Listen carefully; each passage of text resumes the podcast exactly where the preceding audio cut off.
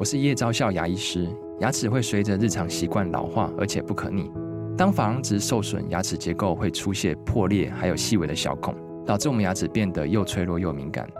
这边我真心推荐贝欧尼修复牙膏，内含 BioHAP 成分，搭配正确的刷牙习惯，经科学实证，可在两周有效让牙齿再矿化，修复受损珐琅质的细微小孔。相关资讯及购买通路，请参考资讯栏连结。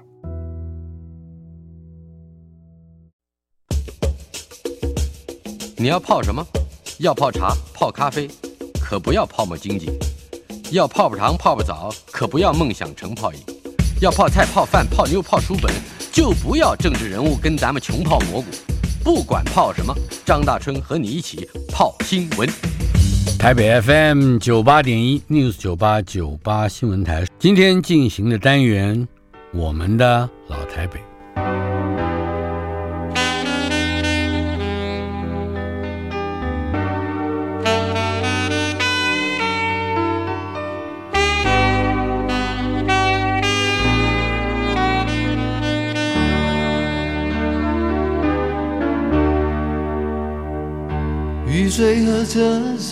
我的老台北没有一个固定的时间坐标，它在我们始终无法全然忘掉的往事里。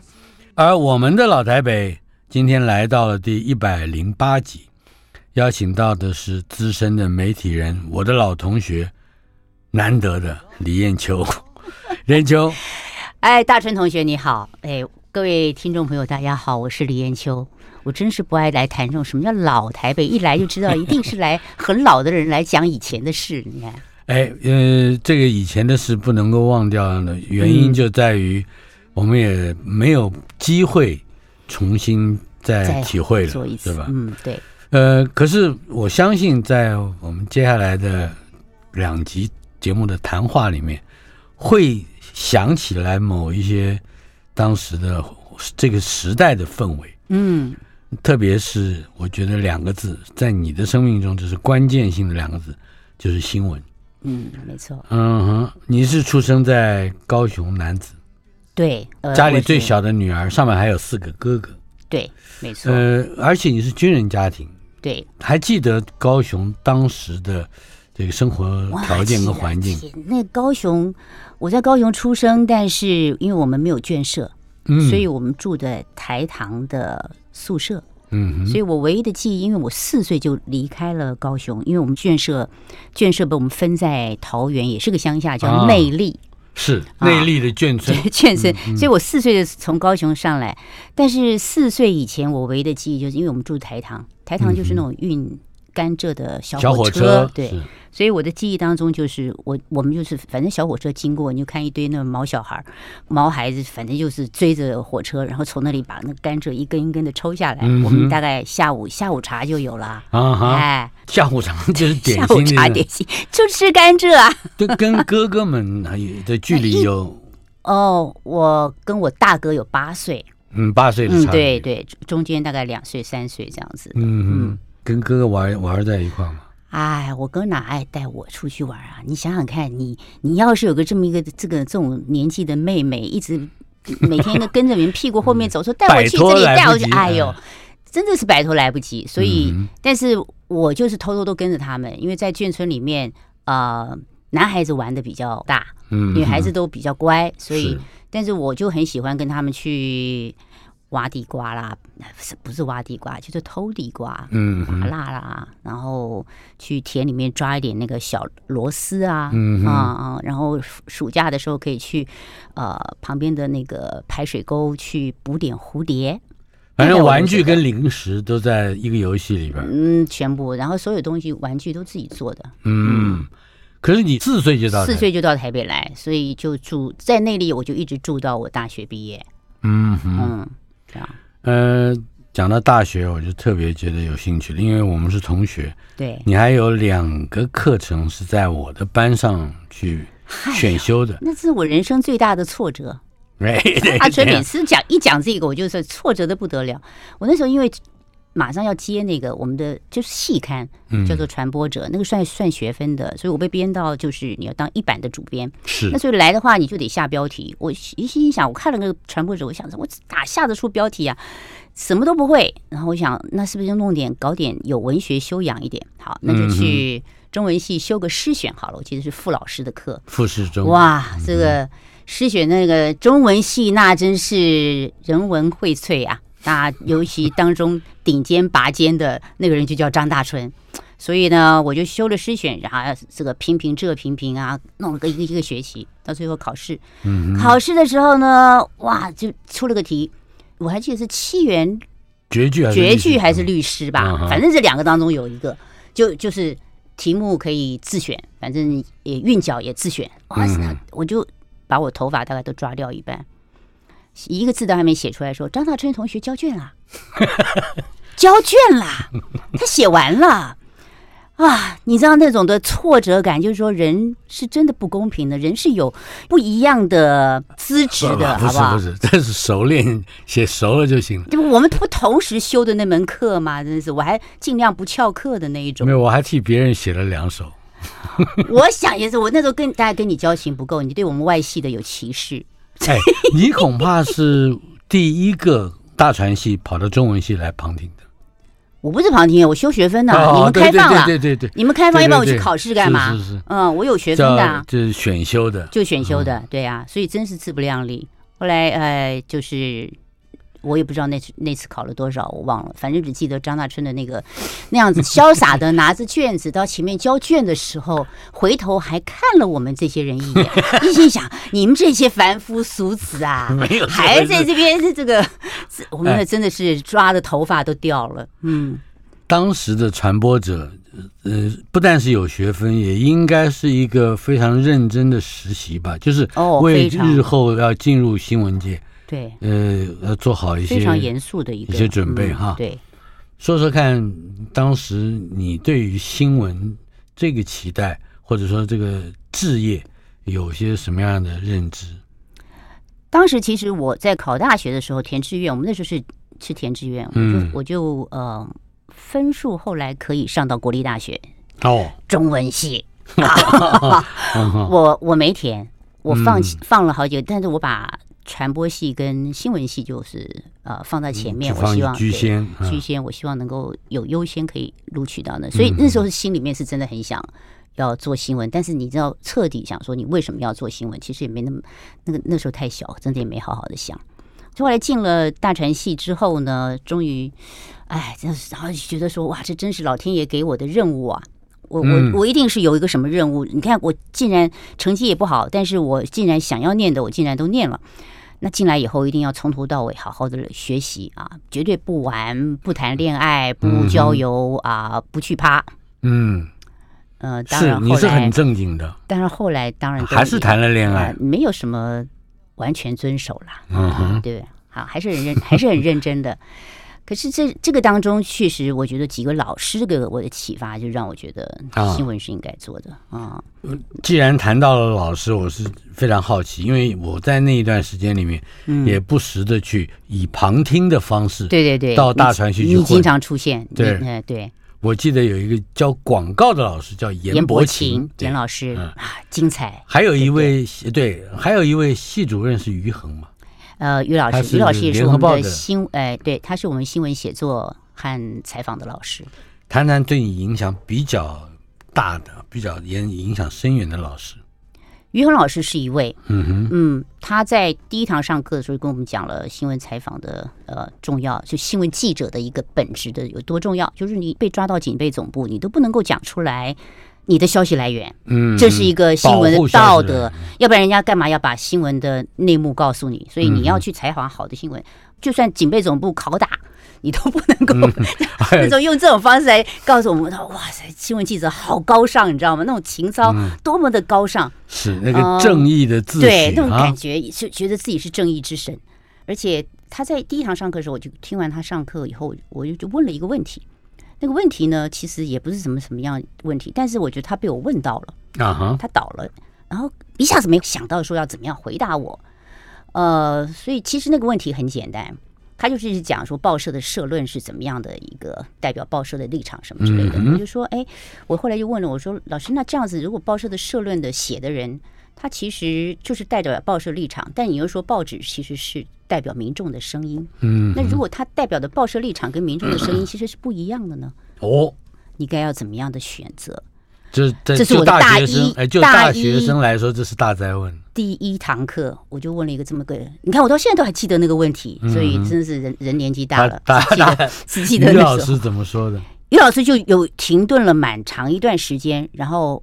忽然也没有什么答案，然后就跟我讲说：“你将来是可以干记者的。”哦，好，我就觉得备受鼓舞。竟然第一堂老师就说：“好。”另外一位老师就是呃黄兆恒老师。嗯，黄老师教我新闻深度写作，是分个小组，自己去找一个要采访的人，写一篇深度写作，然后自己上去报告。嗯哼，黄老师那那堂课给了我全班最高分。哦，然后他跟我讲说：“他说你。”嗯，所有的每一项，他说他都觉得是非常的，就是觉得很满意。嗯，然后你都表现的很好，所以他说你将来应该要一定要往新闻上面走。哦，这是第二个老师跟我说的。他呃，黄兆恒老师那篇就是交的那篇作业，你还记得你采访的是谁？记得，我记得采访的是谁？我采访的是吴祥辉。哦，拒绝联考的小子。对，然后因为有四个同学还是五个同学一组。然后大家做完了以后，访问完了，然后就写写了报告，写了报告就推我上去做报告，嗯，口头的。口头报告。然后黄老师就说：“你的口头报告真清楚，是。你你的发音也真清楚，嗯，啊，所以嗯，他说这真的是一个很好的一篇报告，所以给了我最高分。所以这就是，所以当时也还没想到日后还是会走到台前来当 anchor woman。”那时候没有想到，但是觉得自己够格，嗯啊、有有这种。这你这不是吹牛，因为我记得我大学的时候，唯一的第一次也是最后一次登台表演，所谓的表演其实真是献丑，呃，弹吉他唱歌，你是主持人。哦，对，而且你还在后台鼓励了我两句，其实有有一点不屑的说，不要紧张啊，张老师，不要紧张。那大概没有人看过张大春紧张的时候，那我这是很少数了。有看过张大春紧张，非常紧张，其实，而且明明知道是要丢人，全场听完了以后都在笑。那不错，效果也达到了呀，娱乐同学吗？是是是，哎，可是那个时候并不会想到学校毕业你就会进入电视台，电视台不会，不会没有，我我我完全一心一意要做一个文字媒体。而且你好像在二十岁左右的时候就有过一个梦想，要成为《纽约时报》的总编辑，有这个谣言？那个拿什么谣言？那是事实嘛？真的不想要做，不是那是一个一个感受。因为我们那时候不是做传播者嘛，嗯，传播者那时候是签字印刷，所以是要排版的，你要跟着工厂里面老师傅一个字一个字去剪字的，嗯啊。那你们是在哪里排版？在台北啊。台北万华的一个什么地方啊，啊？那真的老师傅这样，然后排了版，第一版出来你要叫，第二版再叫，第三版叫，反正就是一一直一再的叫。然后等到他全部开始上印刷机出刊，给你第一份传播者的时候，你拿着那份传播者走出来的时候，真的是天亮四点五点的时候。嗯，你知道那时候走在台北街头上的时候，你那种感觉，你这手上拿着一个热腾腾，虽然它根本就是个学校的实习报，嗯，但对你来讲。那就是你全部的，那就是全部所有的，是那个比纸面上的分数和成绩还那那要大得多，成就感大太多，然后觉得那是，而且你你拿的是全部同学的心血，通通在你手上，啊，这一份报纸你要带回去，走在那个路上，你不觉得你就像是《纽约时报》的总总编辑，拿着今天第一份报纸。不得了，先先天下之忧已经完成了，是吧？哎，你当时你们班上有一些非常杰出的同学，嗯，有我们班上是不是头角峥嵘？说说看，你在现在如果说起来，让你印象还极为深刻，并且还觉得嗯是是一段非常好的姻缘的这些同学，我第一个想到的是孙大伟。对呀、啊，我就是。哎，孙大伟现在比我们都年轻了。嗯，虽然他，嗯，我们进学校的时候，他他比我们大五岁，是他已经真的现在比我们年轻很多很多了呀。孙大伟是你不会不可能这一辈子不可能忘记他的一个人、嗯、啊。从大学开始，然后他的，我觉得孙大伟大家看到的是他的才气，他的创意呀、啊，他对广告方面的这种成绩。还有他的，我觉得他的领导的能力，也就是组织管理、嗯，领导的创意。对，但我看到的是他的温暖，他的那种热情，对于人的一种温暖跟热情。所以他他要有温暖，他才能做得出让你感动的广告。是，所以他的一些的那些广告词句，我后来看了，我想说，这是应该是孙大伟的想法。嗯，有的时候非常的。非常跳痛，很你那时候觉得很先进，什么好屌啦，或者什么那种的，然后就那种他那是那也是他他会讲话。好东西要和好朋友分享。对这种的东西，你会知道说那也是孙大伟的。所以我看到的孙大伟，他是虽然经常捉弄我，或者是消遣同学，但你可以知道他的感情和温度。嗯，我记得他的一个广告也是极其精彩。都怀疑他是不是也偷偷到中文系上过课？他是给 Benz 中华兵士做了一个广告，前不见古人，后不见来者。哇塞，好啊，就这两句。天地之悠悠。没有没有没有，后面那两句他就没来。就是他能够非常活的、灵活的去活化这些个他面对的材料。我那时候一看一个广告，我就说，那这个还真的实在是孙大伟的。他的思考的小子就是飞利浦之后，嗯，一片平坦啊，记得那广告吗？刮胡子的吗？不是，熨斗哦，飞利浦之后一路平坦。哦，我觉得这人太厉害，实在太厉害。嗯、奇怪，我也跟他一起在修广告啊。那时候我们的广告的就是你讲的严老师，那真是爱孙大伟爱到，嗯，你你看到老师喜欢一个学生的时候，嗯、那那种感觉是真的，是，嗯。师友之间在辅仁大学的当年，嗯、呃，有一种很奇特的关系，呃，比如说我们连不喜欢的教授，嗯，或者觉得他一天到晚在混的老师，嗯，也跟他会有一些特殊的情感。我一点都不客气的可以提出了我们的国父思想老师，你你有没有印象？有，他叫于坚。耶，你太厉害了！每年都要卖他的书。我们合班上课，对，我们两个，我们两个班，所以我们是合班上课。嗯，今天不是来讲老台北，还是讲老辅仁？呃，的确，这个从学校回到你才二十二岁，大学毕业，好像很快就进了华师。这个机缘可以说一说，因为我在大四的时候，我们不是都开始要实习了嘛？嗯，那时候其实我们的老师们都很帮忙，就是怎么样能够有他的人脉推荐你出去啊、呃，到哪一些的位置什么的，都都先先安排。那一年很奇怪，我们那时候报纸很少，也报禁没解除，就就那么几家报纸，没有一家报纸招人的。那你不招人的话，你你怎么样进？正好在那一年，都那一年都没有招人。所以我们大四那年，大家都都很彷徨，不知道该怎么办。那就除了文字以外，那文字你就进不去啦。那文字以外，就是只剩下呃广播跟这个电视。是。那电视的话，其实新闻更是一道高高的门墙。你讲的完全符合当时我我后来意识到的一个现象。我们中文系更惨，嗯，毕业更没有机会。然后呢，我我是以一个什么样的身份进入了《中国时报》？嗯，是正好考上了研究所，所以可以攻读。我是以主编的秘书，就这样，根本没有这个缺啊，但是硬是塞了一个缺给我。呀，所以的确，那一年为什么我们进不去那些个报，就是报社不真人，有一个原因，我们那一年本来就是录取率就只有百分之十，乙组的录取率。也就是说是，我们是前百分之十的精英啊！呃，哎呦喂啊！我现在才知道，不过就是考试的机器而已，不要这样。对，真的百分之十，这是最最高，应该不应该说是录取率最低的，最低的一次。嗯，所以竞争也极为激烈。啊哈，那那应该确实是，所以那一年确实我们没有什么。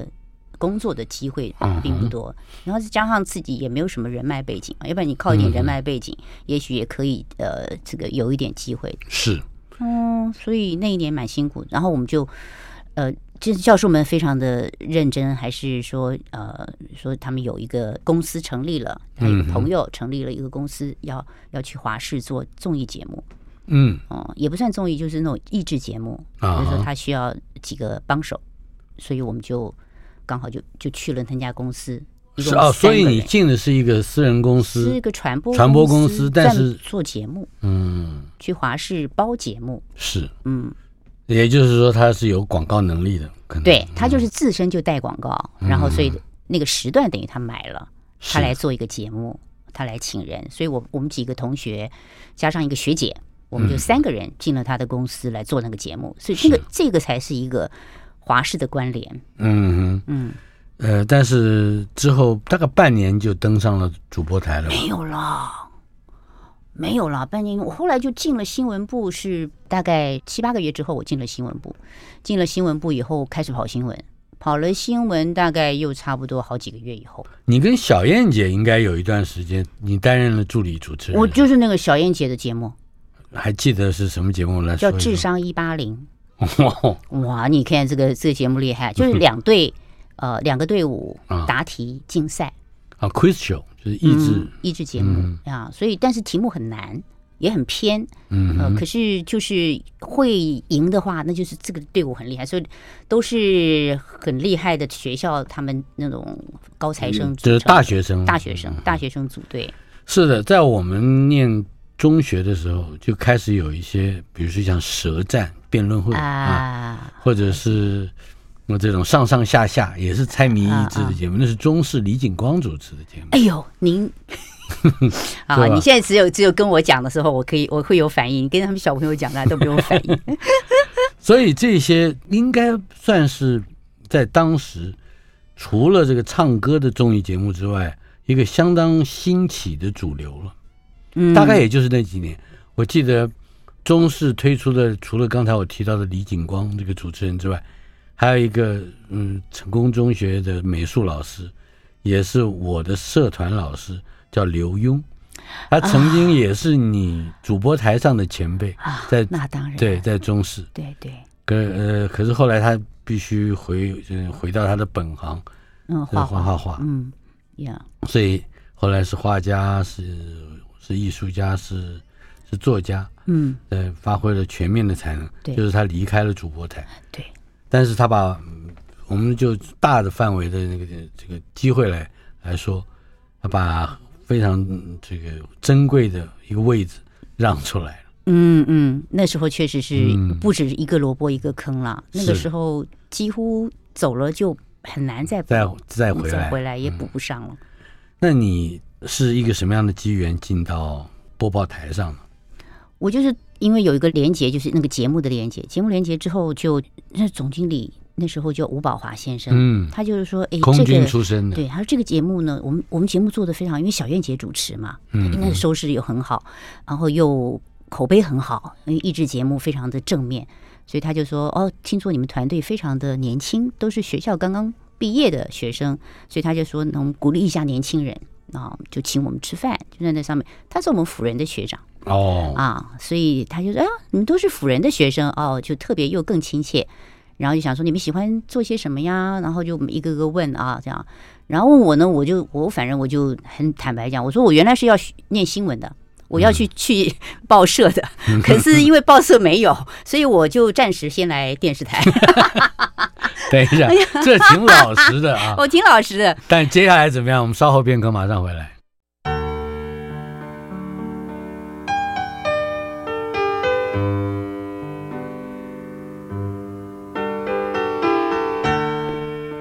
我们的老台北第一百零八集邀请到资深的媒体人、政治评论家，嗯，也是我的老同学李艳秋。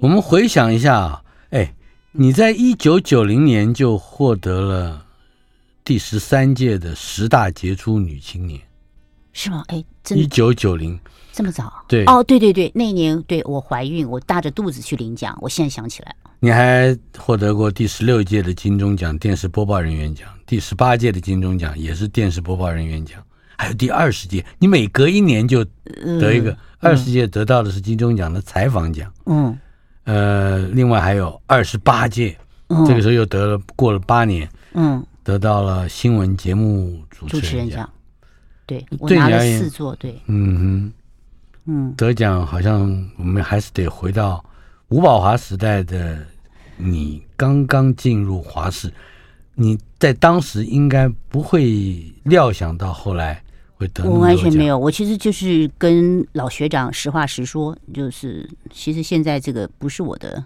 兴趣所在。我你想要去报 社，我想我想要去采访新闻。嗯，后来他就说：“那我们看一看有没有什么机会啊？”哎，我就在想，那是我跟他第一次见面啊。后来真的华视就通知我说，其实因为他知道有一个记者离职了，去美国呃进修，所以我们是少了一个记者。但是没有人找一个刚刚学校毕业的一个一个学生这样子，是。因为每个人都已经有很多年的经验，嗯哼，所以他就很大胆的就说，那就给他试一次，就突然就通知我说，你穿个西装来，今天做个试镜，就新闻部就直接跟一下通知我，我翻了这所有的，我没有西装。后来就穿了那个节目当助理，当小燕姐的助理。那个节目里面给我们做了一件西装，我就穿着那个那个节目的助理的服装去去做呃试播。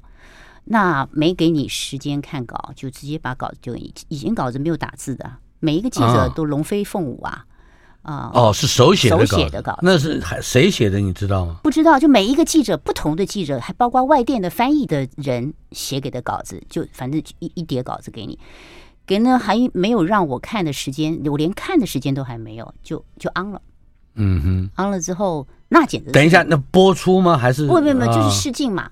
啊，那那也没化妆，也因为不知道怎么化妆。所以就 就安了以后就胡言乱语，我自己觉得那是胡言乱语，根本就我根本没办法看清楚那个稿子，字都是糊的，就觉得。嗯。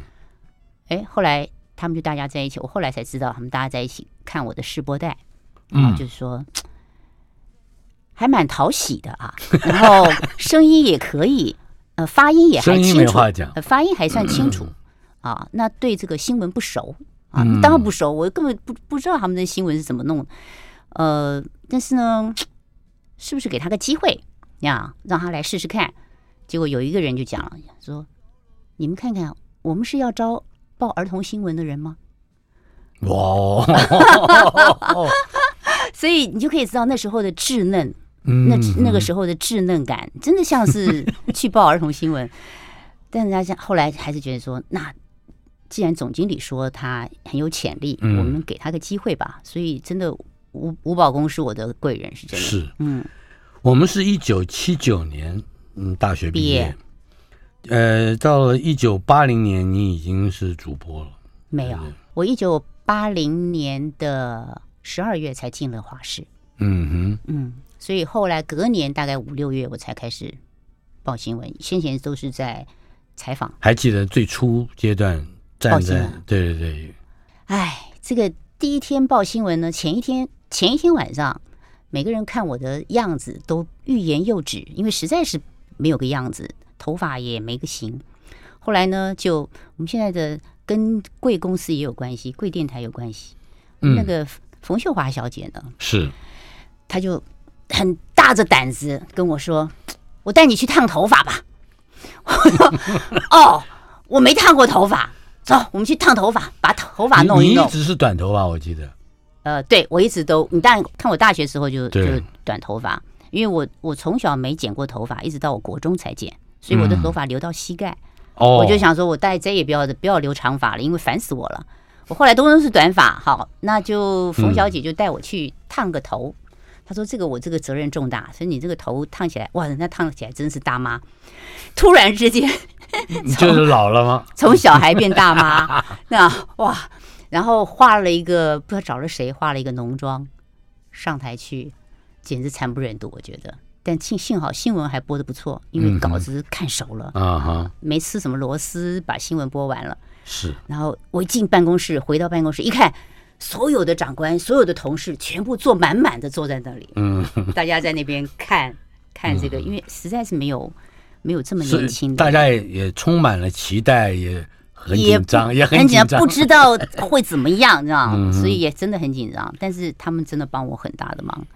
一九八零年，不管怎么说，还是在戒严时期。呀，啊、呃，而且还是一个这个，比如说老三台的体制非常巩固的时期，嗯嗯，更不要说华视在当时是这个军方，嗯、呃，那么这个时候整个的管理或者是制度以及组织上面有这一种，我们今天回想起来具有鲜明时代特色的这种，嗯，可说的特点。我虽虽然都是呃军方派的总经理。董事长这样，嗯、但是我碰到的两两位华氏的主管，真的是都非常，就是他们的思想前进鲜明，而且他愿意给机会给年轻人。你刚刚提到就吴宝华，嗯，吴宝公是一个，嗯，呃，然后另外就是，这就是你知道我们那时候那一班记者有多年轻啊？进来以后，像我，我那时候是二十二岁啊，是啊，所以他会用一个二十二岁什么都还不会的一个记者，他愿意给你机会培养。到了武世松武老板的时代，哦、都叫武士刀。哎，我他他的那个观念更加的前进，嗯、他就说你们这些都没有经过更加的训练，你们一直在这边做做，每天反反复复，你们没有任何进步，所以他就他说那就一百万，给你一百万，选两个人，一人一百万，到一个选去美国，一个去英国，嗯、所以我我去了美国，然后梁磊去了英国。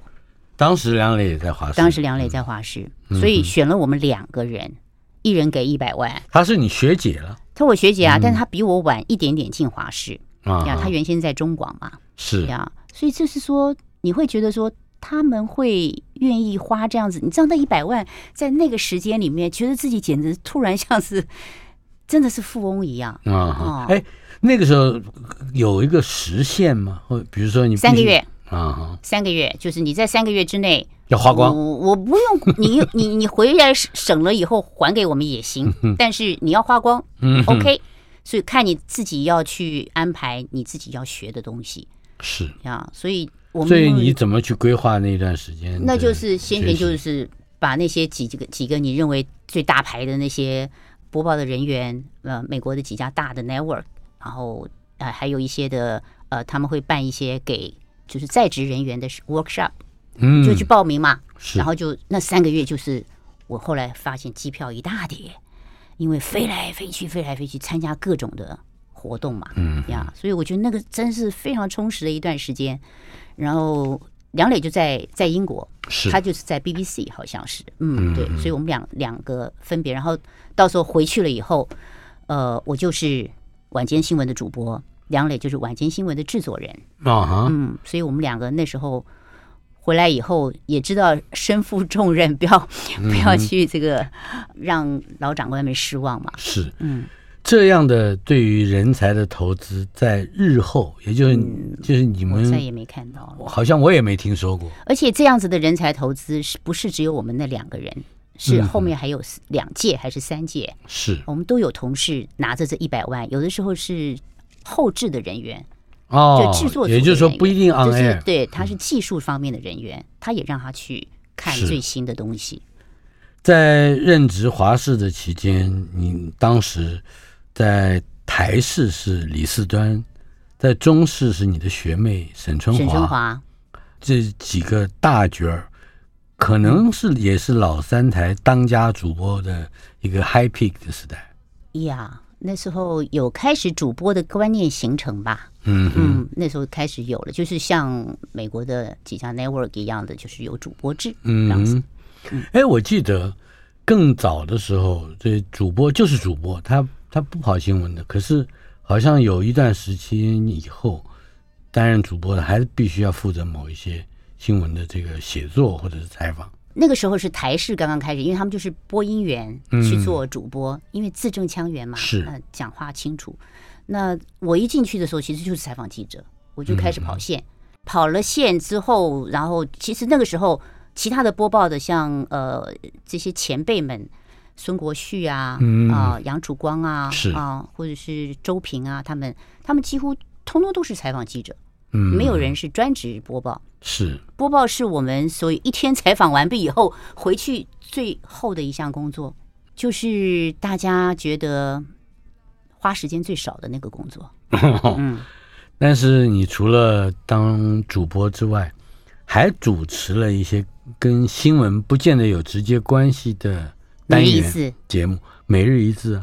每日一字是吧？每日一字其实影响我很深远。我现在我现在出出去，有人会认得我，其实都不是讲说我看你新闻长大的，因为那批人大概都已经 年龄蛮大，大概都会讲说我从小看每日一字，每日一字呀呀。我说那都是被逼的吧？第二天要考试，他说对对对，他们说对，但是还是很有帮助的。那所以你也会去纠正人家念错字，对不对？我我没有，我都我都反躬自省。我现在非常怕念错字，因为我只要一念错字。我被修理的就很惨，每日一次还会念错，哎、嗯，中国文字真是博大精深啊！问张大春就知道，对不对？啊，真的是很难。我就，我就怕你有这一句，我真的很难，所以我我就养成了，从那个时候开始养成了所有事情都先查字典。嗯嗯，养成了这个习惯，养成习惯。呃，除了每日一字，你也主持《举光园地》，还有每日一词，我记得。每日一词是每日一次之后了，嗯、因为字都讲的差不多了，嗯、就开始讲词。是。那举光园地是因为那是华氏的，对军中的特别服务，军中你必须、嗯、就你是国防部的这个投资电视台嘛，嗯，所以国防部的那是他的他的一个要求的。那教育部呢，就希望你做的是空中学校，是啊，就借由电视让没有上学的人在家里也可以看。正是这个转捩点，让李艳秋除了主播、记者、新闻人生涯之外，还成了教育专业。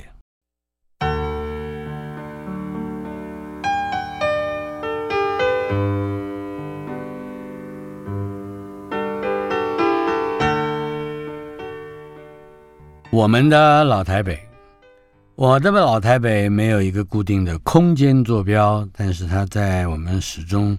无法全然忘掉的往事里，我们的老台北来到了第一百零八集，邀请到的是我的老同学、资深媒体人李艳秋。呃，我们刚才谈到的是，在一百万的这个奖学金之下，到美国研修三个月之后，也熟悉了美国式的主播制度，那是一九八九。嗯。嗯，这一段时间就是在美国学习的历程。嗯，对于尤其是美国式的主播制度，如何跟台湾的这个主播做一个连接，以及踏山公错的学习，我觉得那段的时间，呃，稍微有给我的冲击还蛮大的。嗯，呃，一个就是他们的主播所。展现的专业的素质在他们的新闻里面，所以他对于新闻的掌控是绝对的。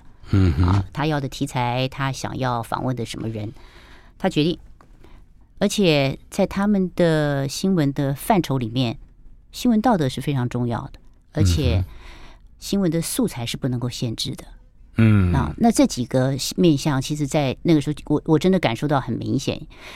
那回来之后呢，其实不管。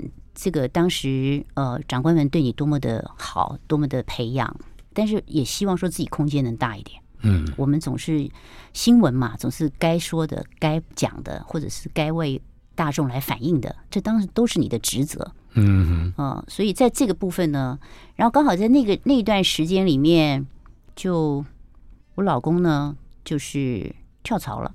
嗯，他就跑了，他从华视李涛去了，对，李涛就去了福特。去了福特以后，呃，虽然离开了新闻界，但是他一直不能忘记说这是他的 first love，所以他他就那个时候刚好 TVBS 成立，是啊，对，他在离开华视的那个决定，也引起了这新闻圈很大的很大的讨论，对对，对，他就是一个就是他有很多想要做的事情，嗯，但是在当时的环境里面还是不被允许的，是。啊，呃，所以他。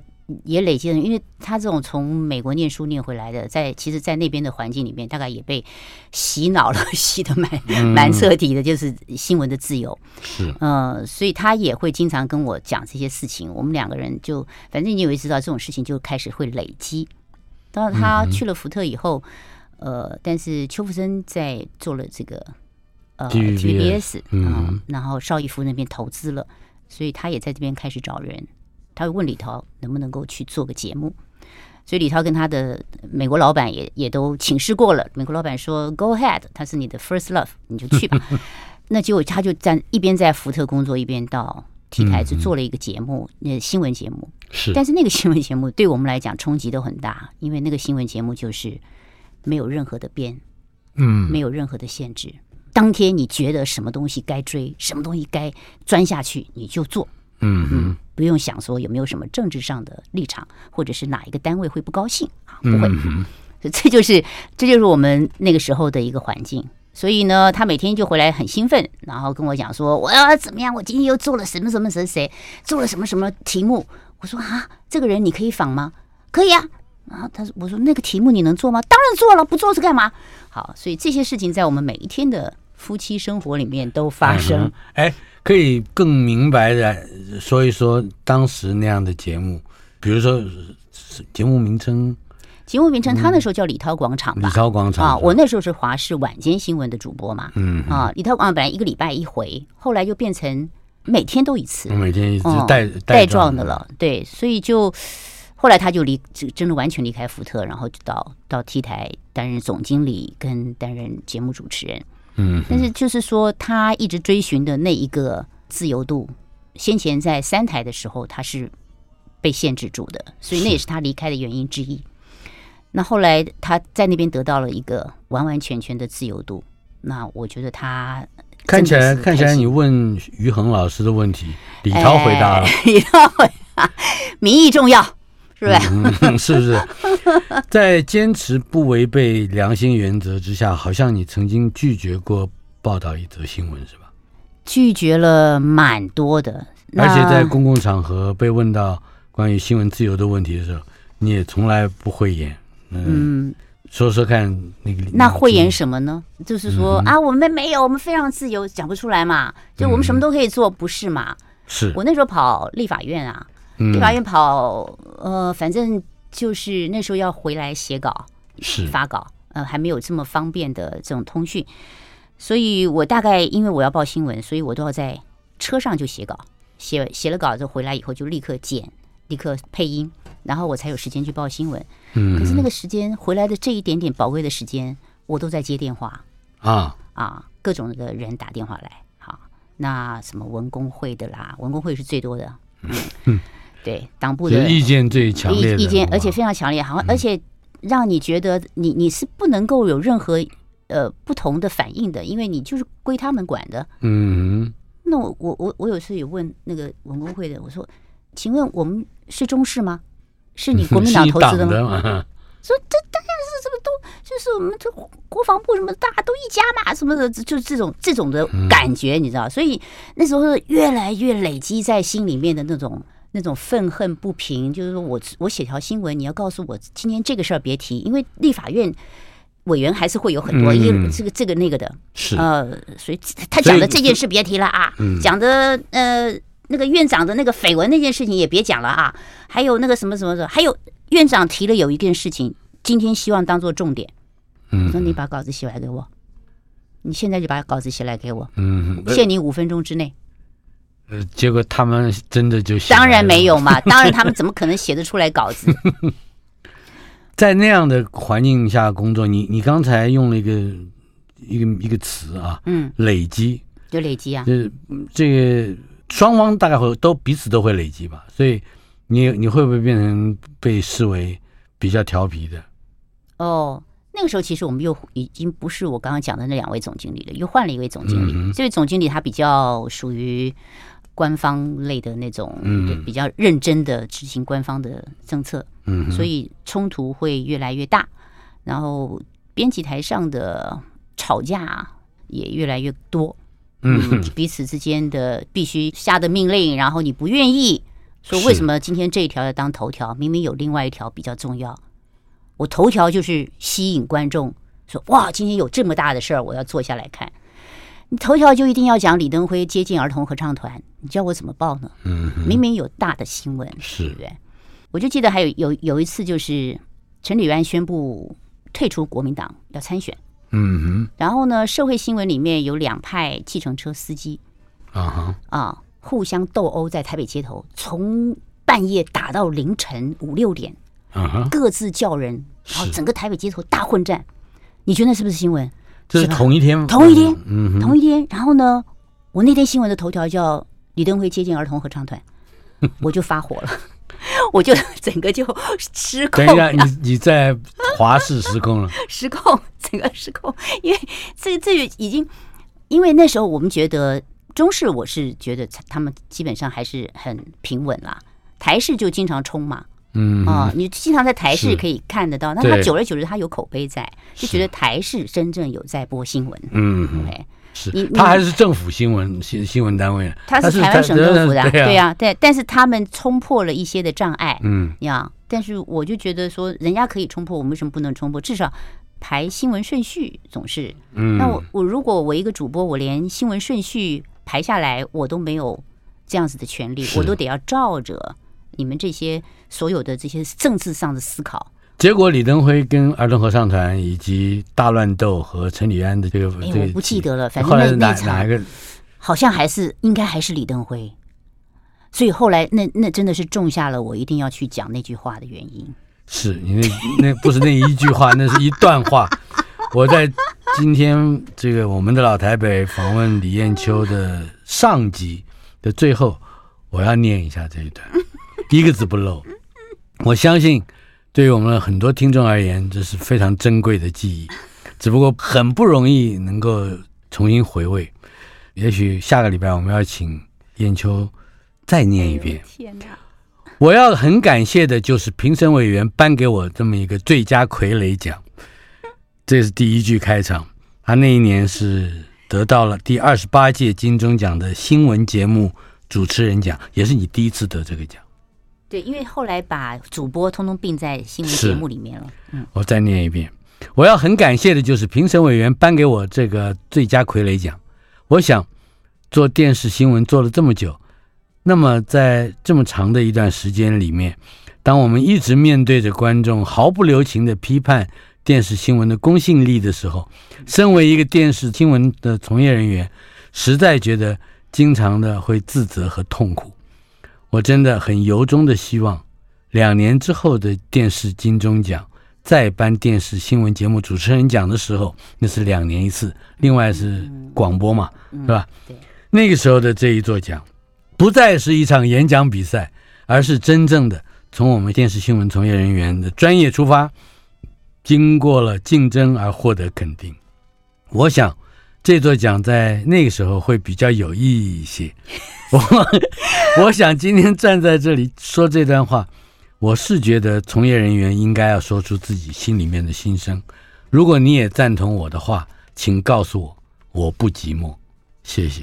哇，真是年少轻狂啊！好厉害！下个礼拜你还要来跟我们念一次。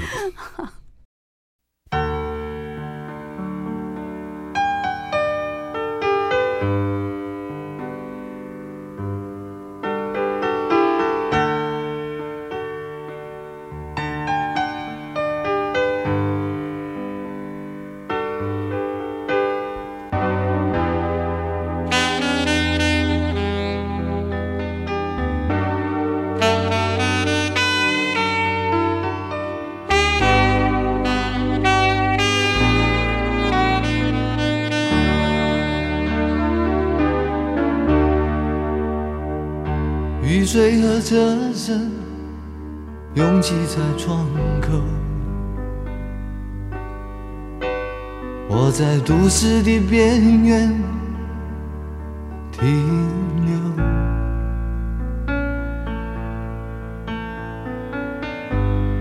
少年的往事在回忆中消失，三十岁。我的职业是自由，勤劳的人啊，无聊的人啊，还有陌生的我，在街头游走，